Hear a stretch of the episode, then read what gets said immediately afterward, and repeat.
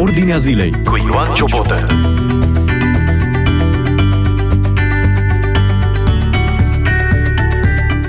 Astăzi, în rubrica la Ordinea Zilei, voi continua lectura articolului Băgați de seamă să nu vă înșele cineva, un articol scris de Stefan Beițe și publicat de revista Strigătul de la miezul nopții.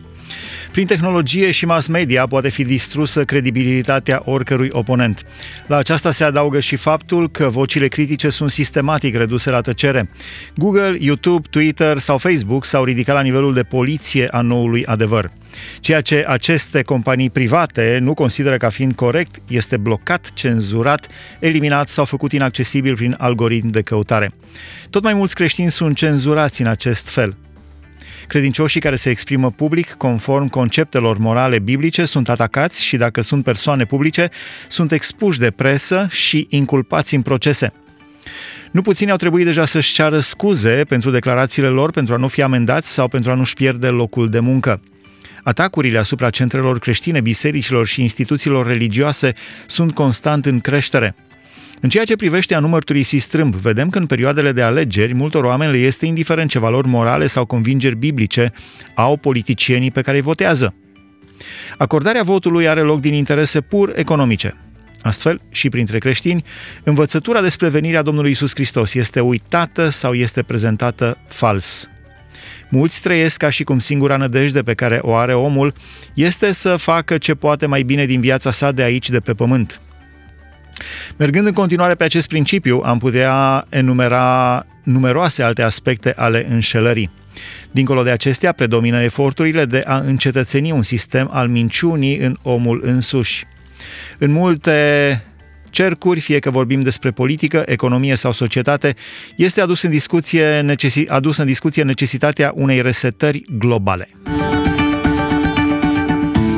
Când vine vorba despre probleme globale, guvernele ar trebui să renunțe la naționalismul lor și să delege puterea, cel puțin temporar, unui guvern global.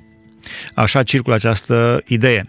S-ar introduce un fel de socialism în care averile mari vor fi impozitate și drepturile individuale vor da loc presupusului bine comun. După părerea multora, soluția de care are nevoie lumea ar fi o resetare globală, să se înceapă totul de la zero și să fie introduse noi reguli. După ce reguli ar fi atunci guvernată lumea? Cine ar stabili aceste reguli?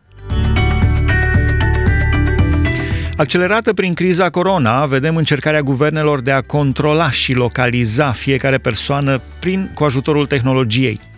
Identitatea fiecărui om este supravegheată global la nivel politic și tehnologic. Odată cu folosirea tehnicii crește o guvernare globalizată nealeasă. Astfel, se formează chiar un grup de lideri, creatori de opinie și reguli care, prin prisma puterilor economice, se află deasupra oricărei persoane și adesea chiar deasupra guvernelor. Organizația Mondială a Sănătății, de exemplu, dictează modul de a acționa al țărilor, scrie autorul Stefan Beițe în acest articol, intitulat Băgați de seamă să nu vă înșele cineva, publicat de revista Strigătul de la miezul nopții. Sub pretextul protejării populației de diferite probleme de sănătate, valorile democratice, independența gândirii și a voinței devin tot mai restricționate. Unii observatori critici vorbesc deja chiar despre o lume post-democratică. Aplicarea forței de către guverne este tot mai obișnuită. Cine are bani și putere domină. Este nevoie de forță pentru a implementa un sistem al minciunilor – Thomas Jefferson, președinte al Statelor Unite ale Americii din 1801 până în 1809, a spus referitor la aceasta, numai minciuna are nevoie de sprijinul puterii statului. Adevărul stă drept singur. Frica este instrumentul ideal pentru a implementa multe restricții. Următorul pas este colonizarea minții umane – se lucrează la tehnologii care, prin care să se obțină pe termen lung o simbioză totală cu inteligența artificială. Când noi, credincioșii, auzim aceste lucruri, ne amintim imediat de faptul că în Biblie există profeții care au această realitate, ca de exemplu în vedenia statuii lui Nebucadnețar, cu picioare din fier amestecat cu lut. Profetul Daniel, capitolul 2. Ceva asemănător observăm la profeția despre zilele din urmă din Apocalipsa 13 și 17, unde este vorba despre o acumulare de putere care îi va fi dată apoi fiarei. Întrebarea dacă nu ne aflăm cu puțin înainte de vremea lui Anticrist, a unei guvernări globale și a unui control total, este așadar o întrebare absolut justificată. Vedem că omenirea este tot mai mult pregătită pentru a trăi într-un sistem al minciunii. În a zecea poruncă din Biblie, bineînțeles că și aceasta, care presupune a nu pofti ce au alții, fie bunuri, fie familie, este înlăturată. Lăcomia este noua deviză a oamenilor, de când materialismul sau consumul au devenit idolii societății noastre. Această lăcomie sau această dorință de realizare de sine merge până acolo încât există unii care comandă prin catalog bebeluși și exploatează femei care, dintr-o necesitate economică, sunt dispuse să-și pună trupul la dispoziție pentru nașterea unui copil care nu le va aparține niciodată. Oamenii egocentrici ignoră în mod intenționat nevoile altora. Ei nu sunt interesați de ce are nevoie copilul.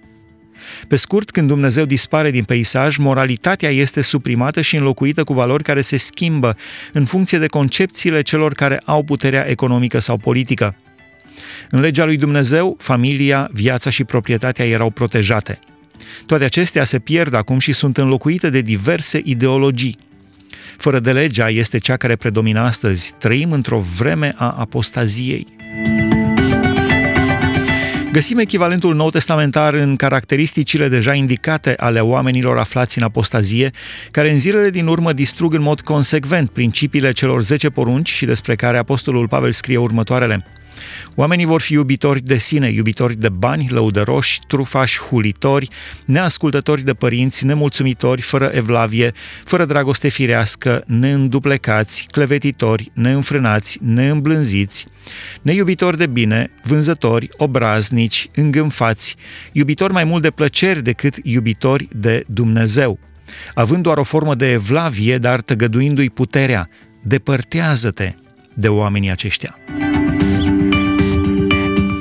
Ceea ce a spus apostolul, ce a scris apostolul în urmă cu aproximativ 1900 de ani, este o radiografie a vremii noastre. În uh, valorile care au caracterizat creștinătatea s-au pierdut. Totul se învârte în jurul omului însuși și împotriva aproapelui său. Dacă într-o societate Dumnezeu este în mod intenționat împins deoparte, atunci nici nu este de mirare că legile care ar trebui să îi protejeze pe semenii noștri sunt desfințate sau mai mult chiar se transformă în opusul unor legi care ar trebui să îi protejeze pe oameni. Urmăriți lectura articolului Băgați de seamă să nu vă înșele cineva, autor Stefan Beițe, publicat în revista Strigătul de la miezul nopții. În mijlocul acestor influențe periculoase ale înșelării și apostaziei, apostolul Pavel ne dă și câteva contramăsuri utile pentru a putea rezista biruitori, și anume, ocrotire prin modele. Apostolul se prezintă pe sine, pe mama și bunica lui Timotei ca modele, spune astfel în 2 Timotei. Tu însă ai urmărit de aproape învățătura mea, purtarea mea, hotărârea mea, credința mea, îndelunga mea răbdare, dragostea mea, răbdarea mea, prigonirile și suferințele. Tu să rămâi în lucrurile pe care le-ai învățat și de care ești de plin încredințat, că știi de la cine le-ai învățat.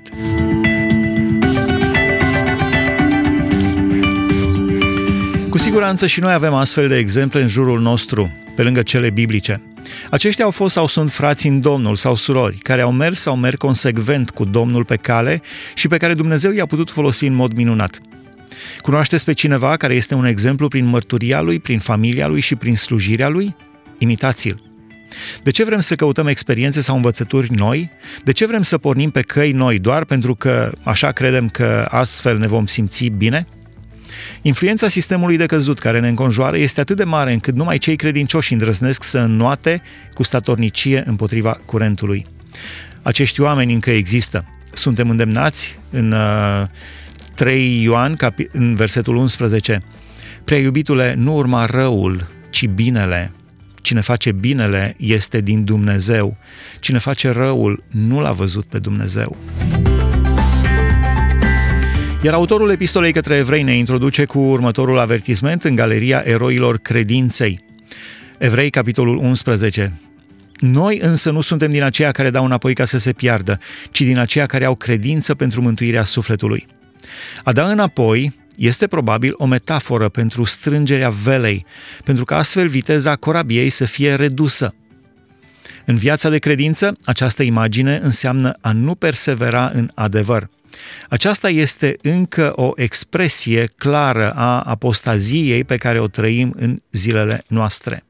După ce autorul a prezentat credincioșia eroilor credinței în ciuda luptelor, a lipsurilor și chiar a martirajului lor, el ne-a dat următorul îndemn.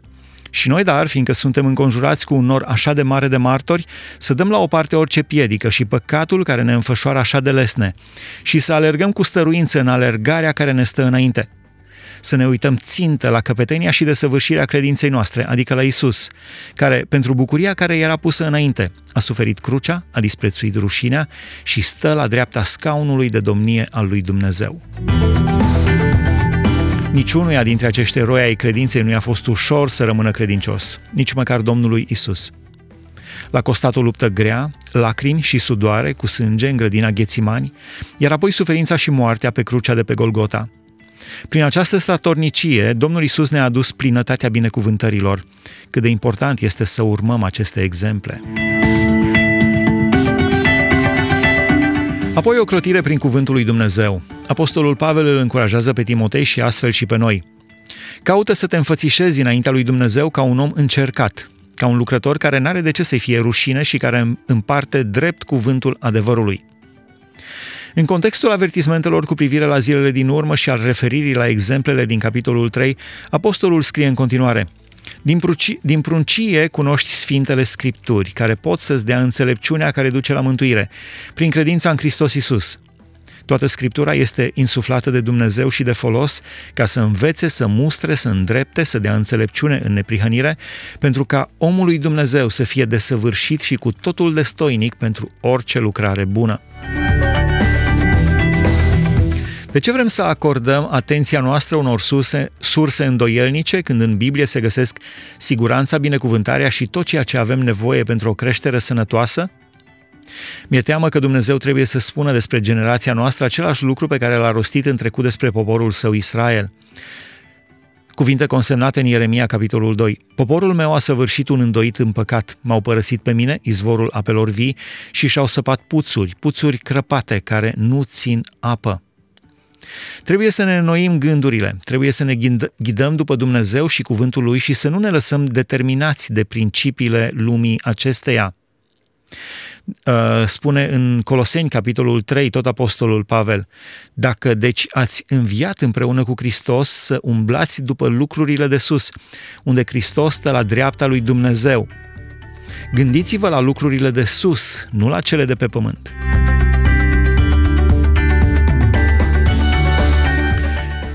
Trebuie să avem grijă cu ce ne umplem gândurile. Ne folosim sau ne risipim timpul liber. Faptele noastre vor fi în conformitate cu ceea ce se întâmplă în gândurile noastre. Dacă în gândurile noastre se găsesc multe lucruri, lucruri lumești, atunci vom acționa asemănător lumii. Dacă însă gândurile noastre sunt pline de Hristos, de cuvântul Său și de prezența Sa, atunci vom acționa ca El și vom deveni asemănători Lui. Din acest motiv, Îndemnul pentru dumneavoastră este următorul, tot din Coloseni, capitolul 3, cuvântul lui Hristos să locuiască din belșug în voi. Scrie autorul Stefan Beițe în articolul intitulat Băgați de seamă să nu vă înșele cineva, publicat de revista Strigătul de la miezul nopții pe care îl lecturez acum în emisiunea La Ordinea Zilei. Se adaugă de asemenea și lucrarea Duhului Sfânt care ne-a fost dat pentru a ne călăuzi în tot adevărul. El poate face aceasta numai prin cuvântul pe care El însuși l-a dat, amintindu-ne ceea ce cunoaștem deja. Și apoi ocrotirea prin slujire. Apostolul ne dă o altă modalitate prin care ne putem feri de apostazie. În 2 Timotei, capitolul 4. Te rog fierbinte înaintea lui Dumnezeu și înaintea lui Hristos Isus, care are să judece vii și morții și pentru arătarea și împărăția sa. Propovăduiește cuvântul, stăruie asupra lui la timp și ne la timp, mustră, ceartă, îndeamnă cu toată blândețea și învățătura.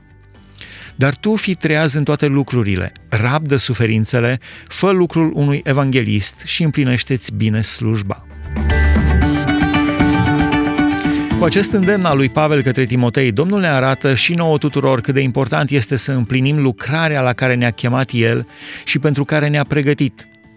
În loc să ne risipim timpul, să investim în lume și să ne deschidem urechile pentru înșelarea celor ce vine din partea acesteia, noi vrem să-L slujim cu credincioșie pe Domnul, în locul în care ne-a pus și să facem lucrările pe care El le-a pregătit pentru noi.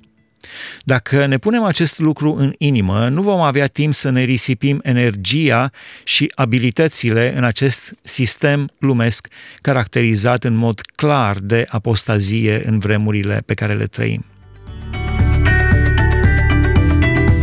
Și la final, răsplata pentru rezistența în fața înșelării.